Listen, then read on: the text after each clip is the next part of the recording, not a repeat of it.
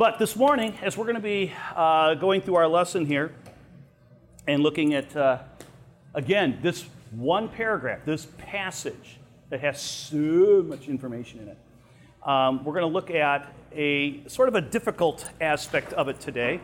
And I just remembered my staff was making chemicals here. I got to get something out.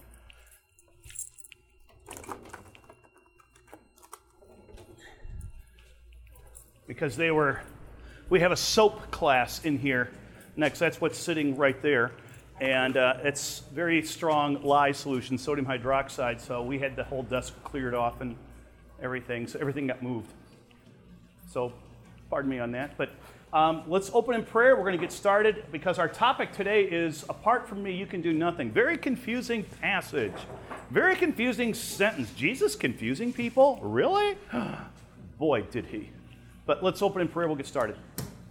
Father God, we come before you again and we thank you for the, again, the safety, the health you provided. And we just ask again, dear Lord, that your Spirit would teach us.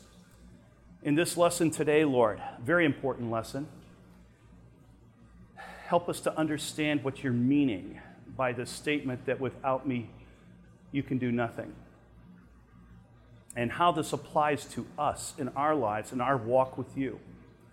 So guide us and teach us, we ask, in your name. Amen. Apart from me, you can do nothing. Now, as I've said many times, probably every week in here, remember, you do not have to do a Bible study. As someone asked me, um, I had a summer staffer last, last Sunday night actually ask me, um, I haven't done a really good Bible study in a long time, so should I start in Genesis? And someone in here asked me the same question this week. Should I start in Genesis? No, never start in Genesis. Last place you want to start is Genesis. That's a killer of a book, particularly to do a Bible study in. If you've never done many Bible studies before, why is the power off? I have no idea. It's warm in here. I don't understand that. Oh well. Anyway, so, looking at a paragraph, reading through a paragraph is really one of the best ways of doing a Bible study. So, here we go. This is John 15, 1 to 11, again. I am the true vine. My Father is the vine dresser. Every branch in me that does not bear fruit, he takes away.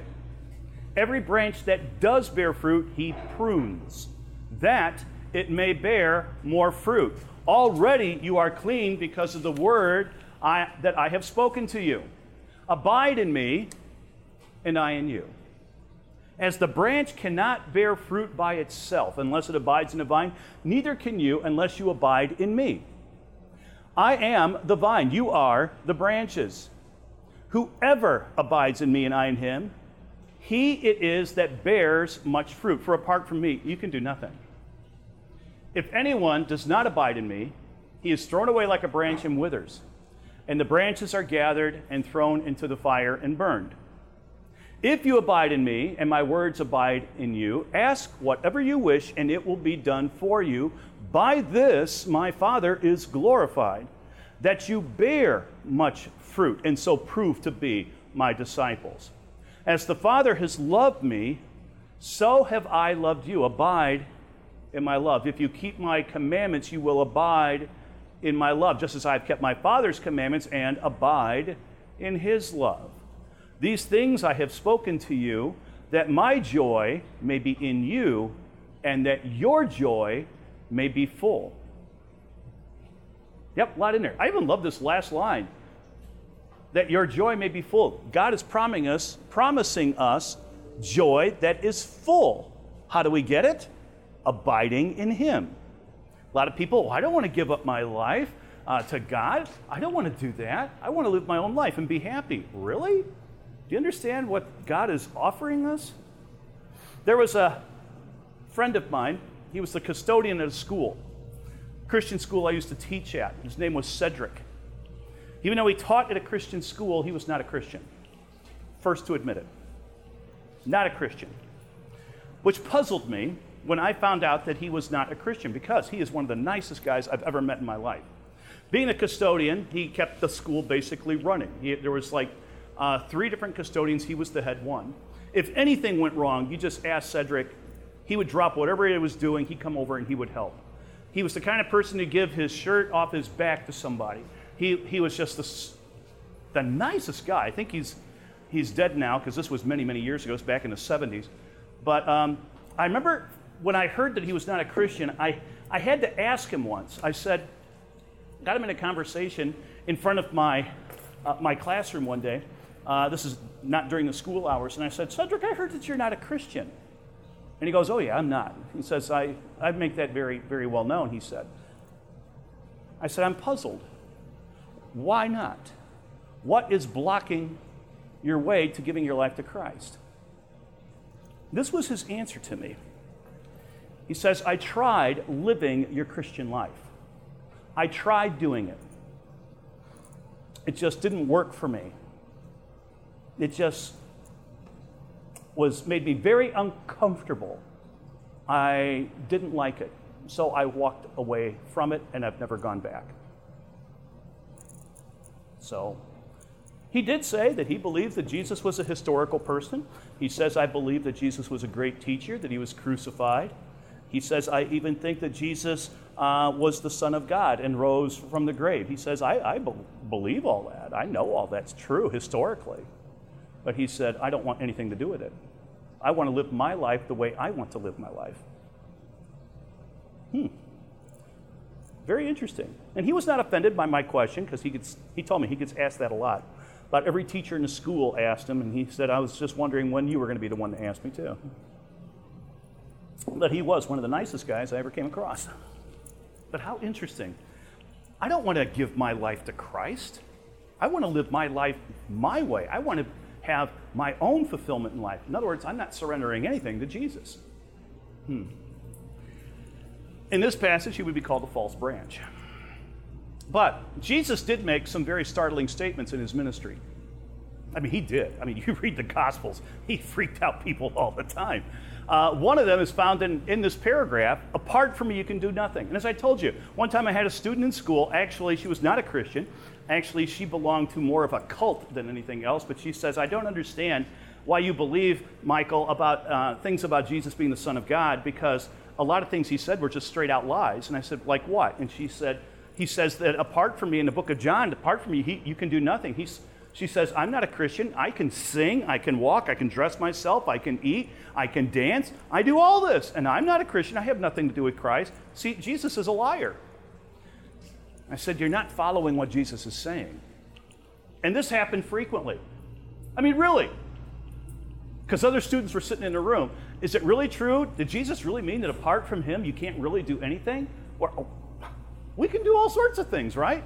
So obviously, Jesus confused people, and he's still confusing people today with this. He often confused people because they would often take what he would say in a literal tense when he would be speaking in a spiritual analogy or something. Um, he would be speaking spiritually, and they just never understood it. Um, the disciples even caught this. At one time, they asked him, they got him, after Jesus got done teaching the people, um, the disciples got along with him and said, Why in the world Lord, are you teaching with all these confusing parables and stories and stuff? Why don't you just say what it is? And Jesus says, Well, their guilt would be worse if they understood everything. So he says, I'm doing this. Actually, it was prophesied that he would speak in parables and that he would speak in confusing ways so that the people would not be in so much judged of hot water. But I want to take one story you guys all know really well this feeding of the 5,000. Look what he said. Now, we all know the miracle you know, taking a happy meal, breaking it up, passing it out, thousands of people eating it. Yeah, cool miracle. But look what he says right after he does this to the people. It's in John chapter 6, 53 through 56, and it reads Truly, truly, I say to you, unless you eat the flesh of the Son of Man and drink his blood, you have no life in you. Whoever feeds on my flesh and drinks my blood has eternal life. And I will raise him up on the last day. For my flesh is the true food, my blood is true drink. Whoever feeds on my flesh and drinks my blood abides in me, and I in him. Now, really, to the ancient Jews, drinking animal blood is like one of the greatest abominations there is. Could you imagine drinking human blood? Eating human flesh? How detestable this is? This is so harsh to a Jew, to their culture. I mean, they don't even eat pigs. And Jesus is saying, Eat of my flesh, drink my blood. Whoa. They got so confused, John tells us, they didn't understand this at all. Many people just got up and walked away from it at that point because they thought he was talking about cannibalism. Gee. What he was doing, he was making an analogy. He was saying that just as eating and drinking are necessary for physical life, they just got done eating, just got done eating the Happy Meal. Eating and drinking are necessary for physical life, so the belief in his sacrificial death, he's talking about his death on the cross, would be necessary for eternal life. On the cross, he offered his flesh, like a, a Jew would take a lamb, um, a bull, a bird, something like this. They would offer the flesh of it on an altar of wood and burn it as a sacrifice. And they would collect the blood and pour the blood out on the edge of the altar and stuff. It was to, to for forgiveness of sins and stuff like this. Jesus does the same thing, and he's prophesying that his body will be the flesh. Forget ordinary lambs. He is the Lamb of God who takes away the sin of the world, and he seals it with his blood. Because in the Old Covenant, Old Testament times, whenever you did an agreement um, with gods or deities, you sealed it with blood. That goes back all the way back to the time of Abraham. So, blood would be sealed, and Jesus shed his blood, sealing this offering, this sacrifice. That's what he was talking about. They didn't get it. Even his disciples didn't get it. Jesus spoke on a spiritual level many times, confusing people. Many times. So, if Jesus does this, what in the world does he mean when he says something that's ridiculous as, without me, you can't do anything? What's he talking about? Well, that's what we're going to talk about here. We learned that when you graft, like the apple tree that's out there, you take a branch off another tree, cut it off, you can graft it onto another tree, another apple tree, and as you saw it, witnessed it yourself, it's producing good fruit. Delicious fruit, hopefully. We'll find out in another three or four weeks.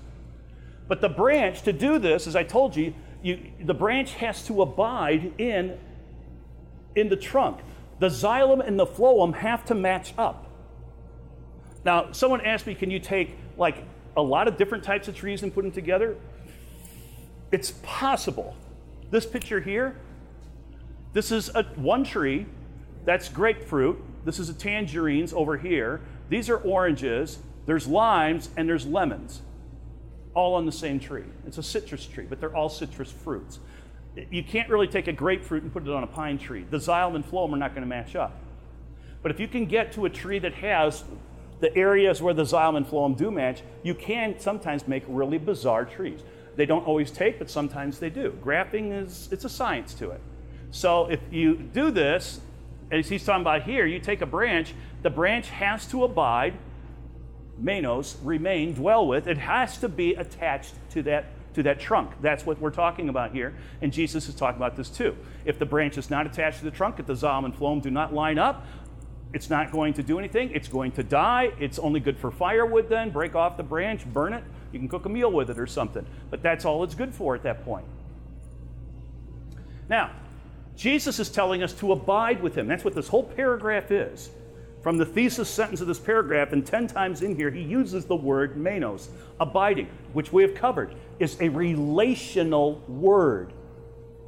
Not head knowledge of facts, relational.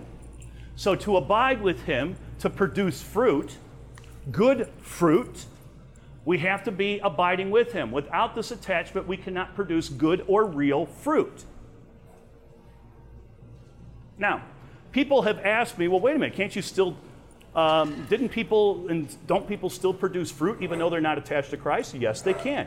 Kevin, as I told you, the president of our youth group, he got up on Sunday evenings many times, did sermons.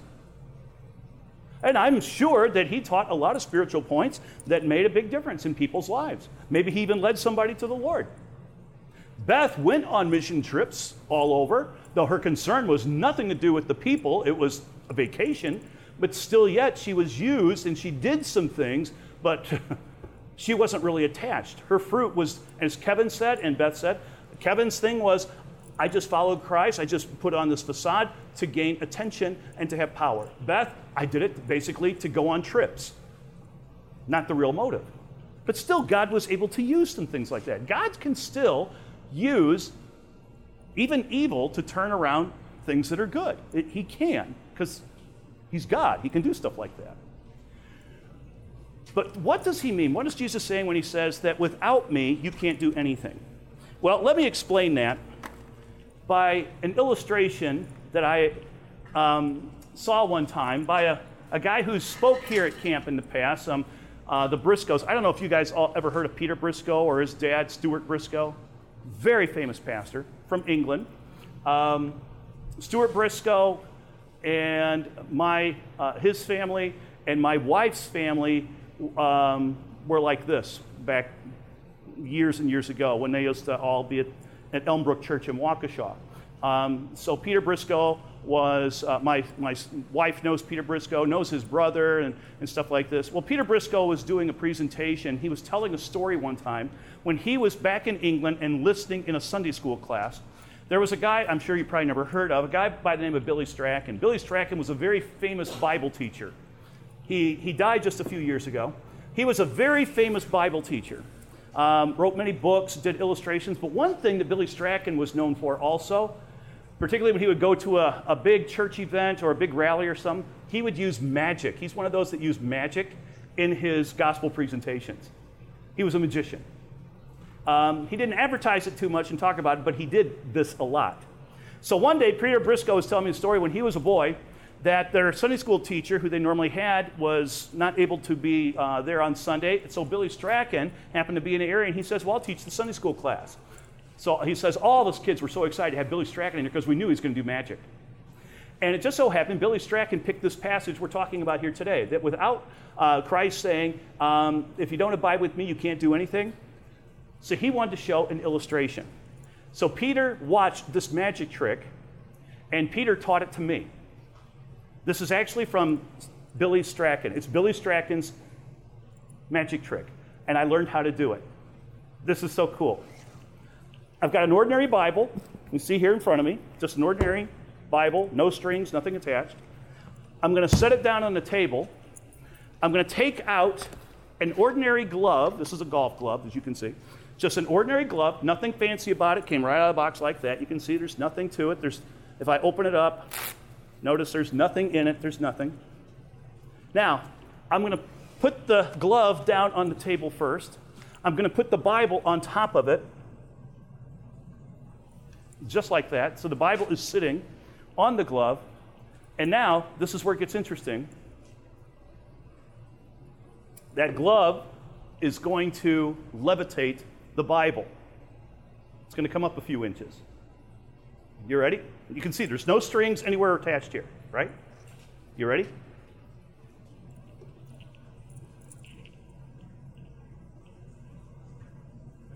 Here we go. As I lift my hand, the Bible is going to come up with it.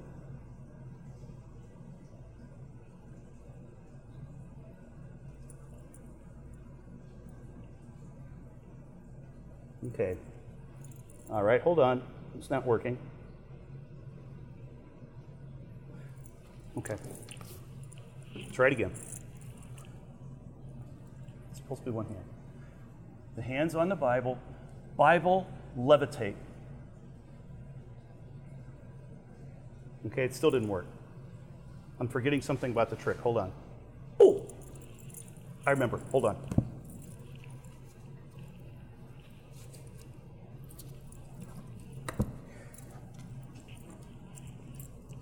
Bible levitate. Now, watch. I can make the Bible go this way. I can have it go that way. I can have it go down, up, no strings attached. You see that? Isn't that cool? And what happened, it, it, the Bible is levitating, just like I said. Isn't that cool? Well, Billy Strachan did this in the Sunday school class. Peter Briscoe sat there with all the others and they said, Do you think we're stupid? You put your hand in the glove. It was your hand doing it. You didn't do a magic trick. Do you see what's going on here? Could the glove do anything could the glove lift up the Bible without the hand in it? No. But I put the hand in it, Now I can lift it up. But did I not tell you that the glove would make the Bible levitate? Is not the glove making the Bible levitate? Of course, the power is coming from the hand inside the glove. You all get that. That's what Jesus is talking about. Now, if you're really confused, let me clear it up. When we become Christians, before we're Christians, we are like this an ugly, stained, useless glove that can do nothing. We accept Christ. We believe in Jesus. We put our trust and our faith in Jesus. God changes us from that into this. And not only does He change us, the glove, He not only changes the glove and makes it clean, what He does is He puts His Spirit inside of us and it dwells in us, and now it powers us to do things. This glove by itself, if I take my hand out of this glove, what can this glove do? Nothing. It can't do a thing. All it can do is just sit there. It does nothing. Yet, if I put my hand in it, look what this glove now can do. It could help somebody who's hurting and add comfort, make him feel better, a pat on the back. Somebody falls down, the glove can pick them up and help them get up. If somebody's hungry, it could take some food and give it to someone and feed them and nourish them. Do you see how many things this glove can do now? But what's really doing is—is it the glove? No, it's the hand in the glove. A couple of weeks back, my television at home broke. And that night, the summer staff were coming over. A lot of summer staff were coming over to watch television. We're going to watch the Dick Van Dyke Show and Mr. Bean. My favorite shows. But my TV broke in the afternoon. It was about 1 o'clock, 2 o'clock in the afternoon. It broke. And I mean, it's dead. It's just totally dead. So I tell my wife, we're to have, we got to go get a TV. So we drove to Walmart, we bought a new TV, came back, sat it down. It's not like today, televisions are so much more complicated than they were in my day. In my day, you just took the TV, put it on a stand, plugged it in, raised the antenna, and turned it on, you had it. Today, you got to sit there, you got to, you know, you assemble the thing, you put it on there, uh, put it on the, the stand, and then um, you got to sit there and turn it on. Then you got to program your password, your, um, your internet codes, and all this other stuff. You got to go to Netflix and do this, and uh, Amazon Prime, and enter all. I mean, my gosh, it took me like three hours just typing in stuff to that stupid TV so that we could watch it. Finally, I get it and it comes on, and I'm sitting on the little stool right in front, a little footstool. I'm sitting there as I've been programming this whole thing. And finally, it comes on, and I'm like, okay, let's see if the TV, just the TV channels work. Wham! Here it comes up, and it was a baseball game. And I was like, I was absolutely engrossed in the picture because the picture of the, of the TV, not the guy throwing the ball, just the image on the television was so lifelike. I yelled to my wife upstairs, I said, Denise, you gotta come down and see the picture on this thing. It's like I'm sitting on, in the infield. The grass looks so real. This is such a, a realistic, high definition thing. I said, it's amazing. Well, she says, yeah. but I sat there and it was a baseball game. And I then start, you know, I'm watching all the things on the game. And then I see the guy up at the plate. He's standing there batting. The pitcher throws the ball. He hits the ball. Fly, very high infield fly. Going, it's going out of bounds. The first baseman is running with all this might, has his eye on the ball as he's running and running as fast as he can to try and catch it to get the guy out. He's getting close to where the stands are. And he's, he's getting, getting closer and closer, and he's still running, not walking. He's running over, and here's the ball falling down. He literally leaps into the stands, four rows in, and Snowball catches the ball. Umpire standing right there, out. The guy is laying on his back, stands there holding him up, and he's got the ball in his glove, snowballed right on top like that, a snow cone catch. And you know, they're helping him get back and stuff like that. He takes the ball, throws it back in. The, the audience in the stadium went wild. The announcers sitting here What a tremendous catch! But you know what they didn't say? And what the audience did not yell? What a fantastic baseball glove! I'm going to go out and buy a Wilson baseball glove right now. Oh my gosh, that glove is fantastic. What an amazing glove. They didn't do that. What were they doing? They were praising the hand the guy whose hand was in there. They didn't once mention the glove. They were talking about all the, mag- the magic of and the athleticism of this first baseman running with peril almost to his life, jumping out there four rows back and catching this ball. What a tremendous catch! But nobody said, "Wow, what a baseball glove." Could the baseball glove have done that without the hand in it? No. You starting to get what Jesus is saying here? He's making a very important point to his 11 followers. Remember, the non Christians, the false disciples, are gone. He's talking to his 11 true followers, and he's telling them, without me, without abiding in me, you can do nothing. Abide in me. As a branch cannot bear fruit by itself unless it abides in the vine, neither can you unless you abide in me. I am the vine, you're the branches. Whoever abides in me and I in him, it is he that bears much fruit. For apart from me, you can do nothing. That baseball player, in a way, sprouted fruit when he snow coned that baseball. But the glove did not get any praise. No one even looked at the glove. They played it over a couple of times, and since I've been teaching this lesson all summer, as I sat there and I watched this, this passage immediately came to my mind, and I was like, oh my gosh, this is exactly what I'm teaching. And I kept playing it, so I tried and tried to see what kind of glove it was. I thought I saw a Wilson emblem on his glove. Wow, I had a Wilson glove. My glove didn't do that all the time.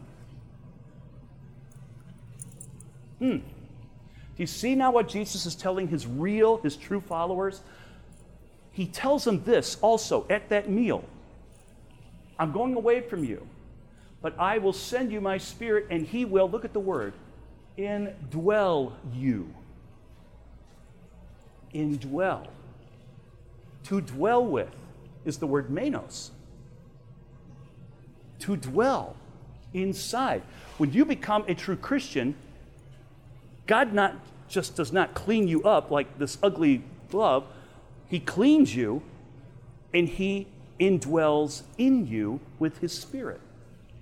Look at this. In Galatians chapter 2, verse 20, Paul says this I've been crucified with Christ. It's no longer I who live, but Christ who lives in me. And the life I live in the flesh, I live by the faith in the Son of God who loved me and gave himself for me. But you see, Christ lives in me. It's Christ doing this. Romans 8:11. If the spirit of him who raised Jesus from the dead dwells in you, he who raised Jesus from the dead will also give life to your mortal bodies through his spirit who dwells in you. Jesus tells those 11 disciples, My spirit will dwell with you. Without me, you can do nothing. My spirit in you will do tremendous things, produce tremendous fruits. That's what he's talking about. You see, before we become Christians, and don't lose this, you are a filthy rag. You do not clean yourself up. I had a couple years ago, I was speaking to a group in January here, a large youth group. A guy came up to me afterwards and says, Oh, I, I really want to be a Christian. You've really, I, I, feel so convicted. I really want to become a Christian. I want to, I want to just sacrifice everything to God. I said, Okay, what, what's the problem? He says, Well, I'm really filthy. I am really dirty. I got to go clean my act up, so God will do that. I said, You have missed the whole point. You don't clean yourself up. You can't clean this. You can't get the stains out. The stain of sin is embedded in there. You can't remove it. God removes it. He takes care of that. And then his spirit comes inside. Finally, the guy got this. Holy cow, it took him so long and He removes all of our sins. 1 John 1 9, if we confess our sins, he's faithful and just to forgive us our sins, to cleanse us from all unrighteousness. Years ago, I had a student on a marine biology trip. Her name was Melissa. About halfway through the trip, one night, she came out of her room after curfew, which is like a death sentence. but I was on the curfew duty that night. I was on shutdown. I saw her come out and I thought, oh, she's a kid, good kid and everything. She's probably, they need something in the room. So I walk over. What's the problem? She says, can we talk? I said, sure. We go down, we sit down by the dock underneath the lights there. I said, what's up? She said, on Sunday, on Easter Sunday, you said something that really, really startled me. What was it? You said that, the, that Jesus can forgive us of all of our sins. I go, yeah. She says, no disrespect meaning, but is there any place in the Bible that actually says that? I said, yeah, there's a lot of places. I said, how about 1 John 1 7, 1 John 1 9? She goes, I don't know anything about that. Do you own a Bible? No. Let's go over because we bring Bibles. I went over, got a Bible, unwrapped it, gave it to her, helped her because she had no idea where 1 John was. Opened up 1 John 1 9. I said, read it out loud. She says, if we confess our sins, he's faithful and just to forgive us our sins, to cleanse us from all unrighteousness. When she got to all unrighteousness, she started to cry. I said, what's the matter? Because I'm now sensing something's, I'm not told the whole story here. And she's just really, tears just coming down. I said, what's going on, Melissa? What, what's happening here? I'm missing something. She says, the pastor of my church, where I go, has told me that I have done certain sins and too many sins that God could never forgive me. There was no way I could ever be accepted by God. But she says, You, have, you said that on Easter, and now I see it in God's Word Himself. She became a Christian that night. She became a true follower.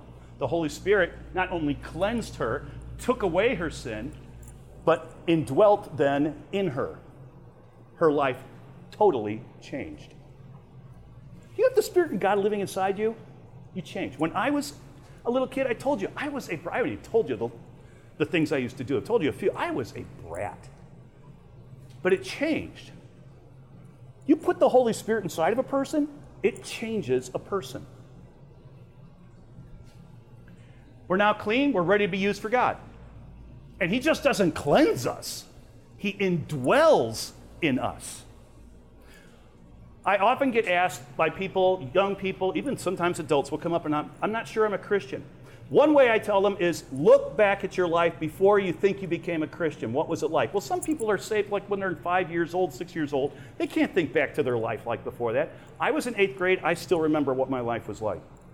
So sometimes you can get like that.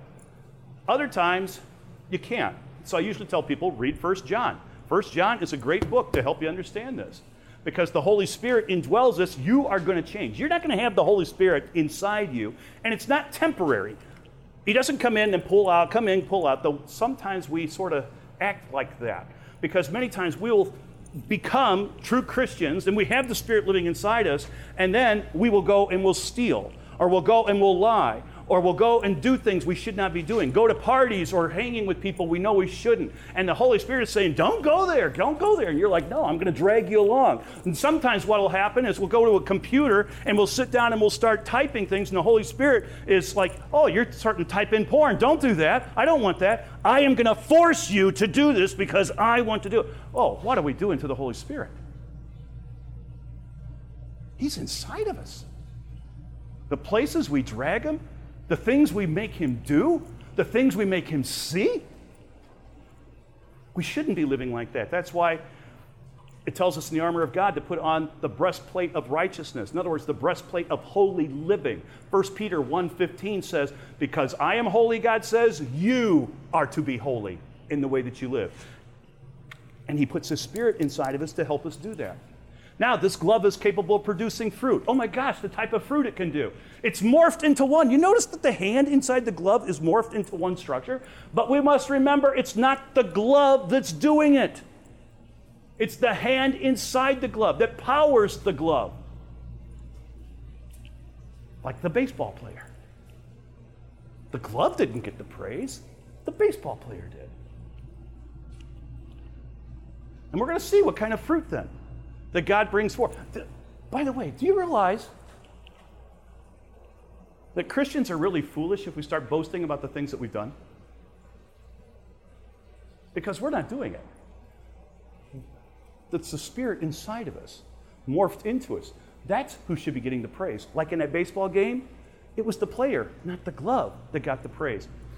There's five types of fruits, though. If I've examined the Bible and looked through, I can basically categorize fruit. Now, some, some people have been asking me, when are you going to tell us what the fruit is? Here we are. Here's the five categories of fruit that the Holy Spirit indwelling us will have us produce. First of all, a Christ like character. We start changing to become more like Christ. And this is not an instantaneous thing, boom, we're all of a sudden like Christ. It's a progress. We're a work in progress. Even though I became a Christian in eighth grade many, many years ago, many decades ago, I'm still a work in progress. But my life totally changed that night. Galatians 5 22 and 23, most people know this verse as the fruit of the Spirit, but this is also describing Christ's character, which is what we're being conformed and changed into. The fruit of the Spirit is love, joy, peace, patience, kindness, goodness, faithfulness, gentleness, self control. That's describing Jesus. That's who we are changing into. That's a fruit that the Holy Spirit will do in us. A second one, to praise and be thankful to God. That's a fruit. Praising God is a fruit. Before you became a Christian, you probably didn't go around praising God much. You become a Christian, you start praising God, and it's something we should do all the time. Hebrews 13, 15. Through him, then, let us continually offer up a sacrifice of praise to God. That is the, the fruit of lips that acknowledge his name. We are to be praising God. And by the way, the sacrifice that God wants, really, Paul tells us in Romans um, that the sacrifice that God desires is the way we live our lives. Our lives are a living sacrifice offered up to God. That's a fruit. Purity, number three, in what we do and how we live. We are to be holy because he is holy. Colossians 1 10, so as to walk in a manner worthy of the Lord, fully pleasing to him, bearing fruit in what? In every good work. We should be, Christians should be producing all sorts of good deeds. You're not saved by good deeds, but we are saved to do good deeds. Ephesians 2:10. Uh, bearing fruit in every good work, increasing in the knowledge of God. How do you do that? You got to study this. Number four. Oh, I forgot this verse. This is the one I've been quoting a number of times. 1 Peter 1.15. He who has called you is holy, you also be holy. And that's the breastplate of righteousness, holy living. Fourth, be ready to lend a hand to anyone in need. That's a fruit. To Hebrews 13, 16. Do not neglect to do good to share what you have, for such sacrifices are pleasing to God. One thing I love about the book of Acts, when the church first starts out, they're giving everything away that they own to people who need it. They have some, oh, this person needs this worse than I do. Here, just take it. No, don't run it from me, just take it. One year, one of the first years we were up here, a family of staff, they had both their cars break down. I had two cars. Both their cars broke down. I said, uh, they, like, we don't have money to have it fixed and stuff like that. I said, here, use my keys. Well, uh, when do you need it back? When you get your car fixed. Well, what if it's not fixed in a long time? Then you get to use it longer. Do you want me to pay you for the gas? Nope. I will be offended if you pay me anything. I just want you to use my car. I don't need it that much. You have a need for it more, much worse than I do. Use my car. And they did for months until they got back on their feet and they could do it. I never took anything from them. To take something, that would be against God's law. I wanted to just be fruitful. We all do this. And the fifth one, telling others about Jesus. The Great Commission, Matthew 28, 19 and 20. Go, make disciples of all nations, baptizing them in the name of the Father, the Son, and the Holy Spirit, teaching them. To teach, you have to study the Word of God, teaching them to observe all that I've commanded you. These are the fruits. By abiding with Christ, His strength and power, like my hand in the glove, is powering that glove to do things. Just as the glove is powerless to do anything without the hand in it, Jesus is saying You can't produce really good fruit, those five fruits, apart from me. You might make some artificial stuff, which we'll talk about tomorrow. But to make real, true, delicious fruit, you have to have the Holy Spirit in you to do it. Is the Spirit of God indwelling you? Are you an orchard producing a lot of fruit?